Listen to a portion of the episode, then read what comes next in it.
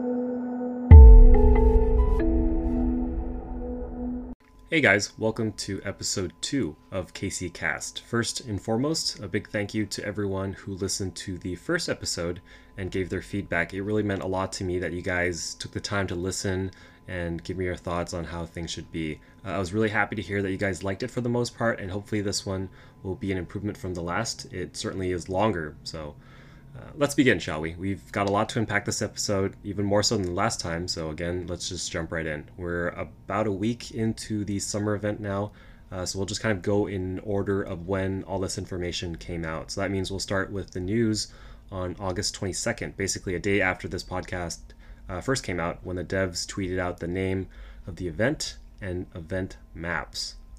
So we already knew we were going to be defending Brest, which I had previously stated as a port city in northwestern France for E1, but we didn't know about crossing Gibraltar for E2. So Gibraltar, by the way, is on the southern side of Spain, where the southern tip of the Iberian Peninsula is. It's just a little bit north of Morocco. Basically, for us Americans or geographically challenged people out there, it's where that western part of Europe and Africa almost touch.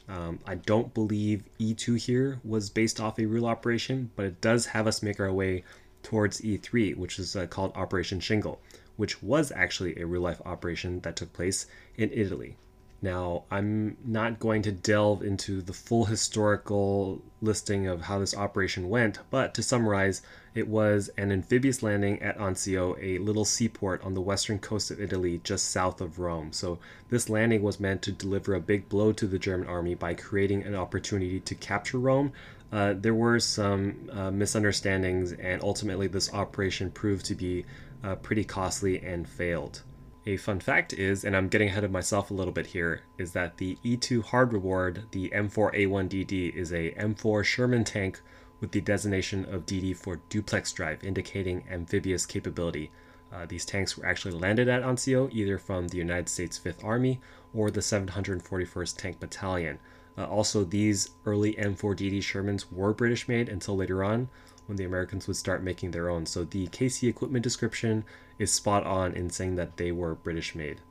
I know I'm covering a fair amount of history here, and I actually haven't decided how much history we would cover in this podcast. So if that's something you like or appreciate, please let me know, and I'll continue to provide historical context and maybe even add in more information next time. As for now, if you're interested in learning more about this event and its historical counterparts, you can Google and read up on the Battle for Brest for E1 and Operation Shingle, as well as the Battle of Anzio for E3. By the way, these events did not actually happen in order, so Operation Shingle happened in January of 1944, while the Battle for Brest took place about 7 months later in August, so E3 actually happened before E1 in real life. So with that historical backdrop set for this event, let's quickly go over the new ranking awards that came out, the patch notes, and then move on to the event itself. Everyone in the top 500 got a Prototype Shusui. It's a new land-based fighter with 2 anti-air and 8 anti-bomber, as well as a Type II 12-centimeter mortar Kai, which is the new fancy dual-purpose depth charge anti-insulation piece of gear. Those in the top 100 also received a Messerschmitt ME-163 Komet. It's a German rocket-powered interceptor that was first introduced in 1944. It has just one more anti-bomber stat compared to the prototype with 9. if you were placed 6th to 20th, you actually miss out on the Komet, but you do get a concentrated deployment variant of the Mordecai in return. As for the true no-lifers, they get everything. So one Mordecai with concentrated deployment, one Messerschmitt Komet, one Prototype Shusui, and one regular Shusui, which has 3 anti-air and 9 anti-bomber stat. Basically one more stat in both AA and anti-bomber compared to the Prototype. Now keep in mind that all of these new land-based high-altitude fighters have a range of 1, meaning they are really meant for base defense. You're not really going to have an opportunity to sortie them for air power because of that extremely limited range. The nice thing is the developers did mention that we would get some of this gear in the event, and that's a nice little segue into talking about the patch notes and then the event itself. So if you didn't read the patch notes that were posted on August 30th, basically 2 new things stuck out to me. We have new high altitude planes that attack our land bases. These are the silver high altitude takoyaki. They, I believe, only show up on medium and hard difficulty after E2, I think. The second is a new mechanic that's called the emergency anchorage repair, which will repair our girls if they're lightly damaged on a map with an anchorage node if Akashi or Akitsushima is in the fleet. So no ship girl will be eligible for repair if they are at 50% health or worse, and also Akashi nor Akitsushima can do repairs if they're at Shuha or worse. Now keep in mind that they'll also consume 1 emergency repair material per run when used, so do be mindful of that if you plan on adding them to your fleet. I know we get a limited supply of them through the event. Personally speaking, I'm not a big fan of this since you're giving up a ship slot in your combined fleet to do this, and more than likely either Akashi or Akitsushima is going to be dead weight, as well as taking up your escort flagship spot, which is a pretty important place. They did say that Akashi would repair more than Akitsushima and that there is a slight morale boost for the girls that do get repaired. So I guess that is something to consider, but I still don't think it's worth it, at least for me anyway. Alright, so we finally got all that information out and we can start talking about the event maps. I do want to preface all this information I'm about to state by saying you can find this in several places, including the subreddit, both Wikia and NWiki, some of the KC discords, so be sure to check and double check your work to make sure you don't do anything unnecessary or dumb. Just make sure your information is correct. So with that said, we'll start with E1, dubbed the Brest Defense Operation. Surprisingly, this map is not reliant on anti-submarine warfare like in the past, but more dependent on if you're able to field historical ships, namely the French ships if you're tackling a higher difficulty. There are slight bonuses map-wide for Italian, German, and British ships, but French ships will have the highest bonus, and they also get a bonus against the boss too. You'll want to save your British ships for E3. E1 is fairly straightforward with 2 phases. The first phase is unlocking the boss by reaching and achieving S rank on several nodes, and then phase 2 will have you fight and defeat French Battleship Princess in vacation mode.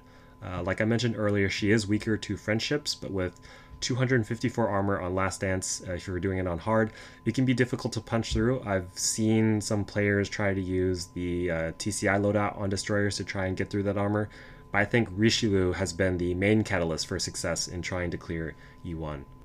So after you sink the boss a couple of times, you'll be rewarded with Prototype Shusui on all difficulties, while those on easy and higher will also be issued a hole punch, some emergency repair material, and the mortar Kai. You've also got a hard-only reward called the Shipborne Model Type 4 20cm Anti-Ground Rocket Launcher.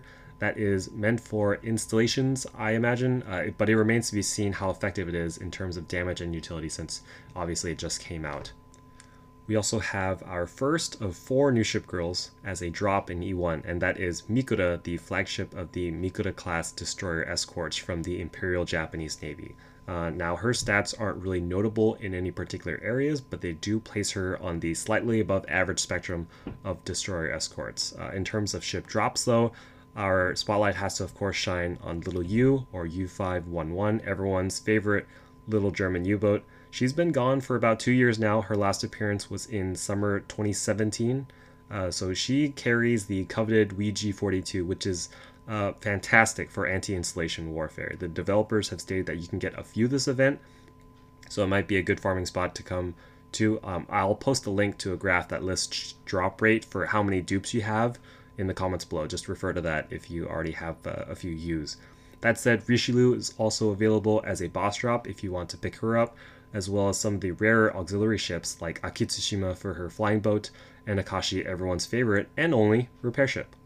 So after successfully repelling the Abyssal Assault in Brest for E1, we begin E2 by approaching the Strait of Gibraltar and fighting the boss of Phase 1, our lovely Harbor Summer Princess. Now she does come with Supply Depot Princess, so be sure to bring your best anti-installation gear and ships.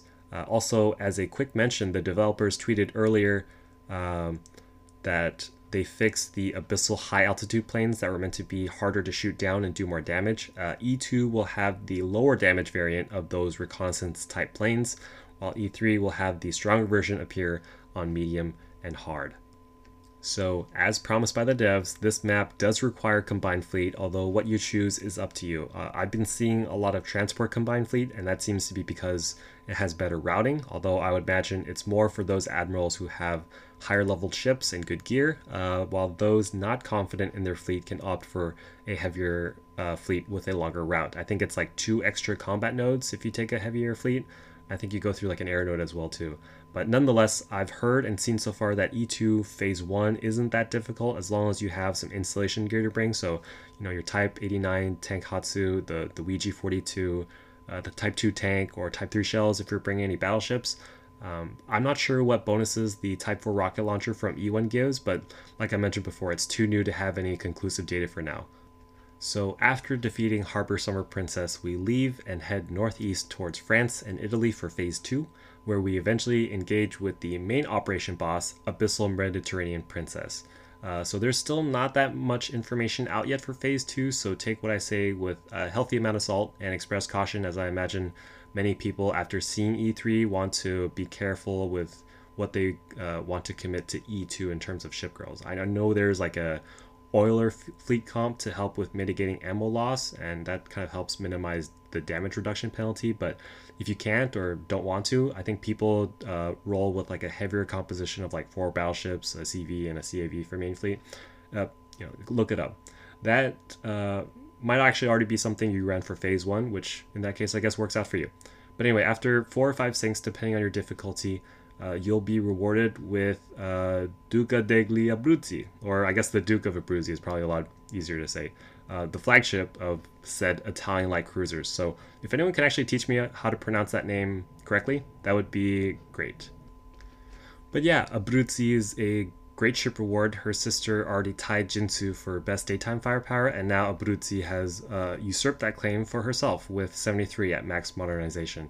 Jinzu does still have the best nighttime power stat over every other light cruiser with 170. Abruzzi is only around 143 due to that low torpedo stat of 70. Her HP at 52 is a little problematic with overkill protection purposes, but it's still at the top for most HP on a light cruiser and is tied with her sister. In fact, both of them are the best light cruisers in several combat categories. You've got best starting luck with 30, most HP at 52, highest armor at 75, highest daytime firepower at 73 and 72, and they also happen to burn the most ammo and fuel, so something to keep in mind, I guess, as you do pay for performance with these girls.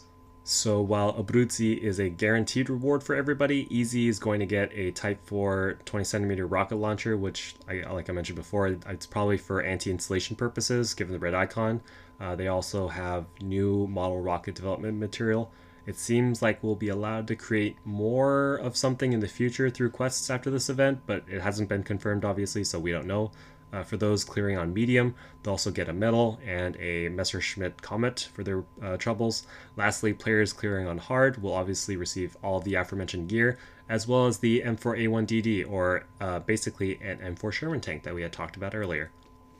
So E2 also has our second shipgirl drop, and that is Grecare, the second-built Maestrale class destroyer and older sister of Libeccio. Unfortunately for her, she still is very similar to her sisters, so middling combat stats outside of ASW, and they're still second place to American destroyers in ASW capability. So her saving grace is that, you know, she's got good luck, she's got good ASW, she has a little more evasion than her big sister with 94. If you don't care about stats, she's drawn by Gigi, so I think that's all I need to say. And besides her, the developers have announced earlier that there would be an increased drop rate in E2 for Zara and Pola, so if you need either of them, now's a good time to try and do so in order to avoid that large-scale construction lottery. It hasn't been stated how long this increased drop rate would last, but I imagine they'd probably let us know until they end it, but it might just go until when the event is over. So that is E2, and then E3 came out earlier yesterday, or I guess earlier today. I actually recorded this on the 4th, but extended it to the 5th. Anyway, naturally there's very little information on what to do besides what's worked for the frontliners, which is what they do best, brute forcing their way through. Sadly, there was like a second starting point that they weren't able to unlock, but I think that the fact the frontliners were able to brute force the raid without that is a good sign that the boss is pretty manageable. Again, there's a ton of missing information like historical routing, historical ship bonuses. I know that English ships, or British ships, excuse me, will probably be recommended here. I know Jervis did quite a bit of damage on TCI. We don't know if there's any notable ship drops, but I do know that the boss is going to be fairly difficult to punch through. I think I saw on Last Dance for Hard, the boss has like 339 armor, so if that's really the case, I don't know what to say to that.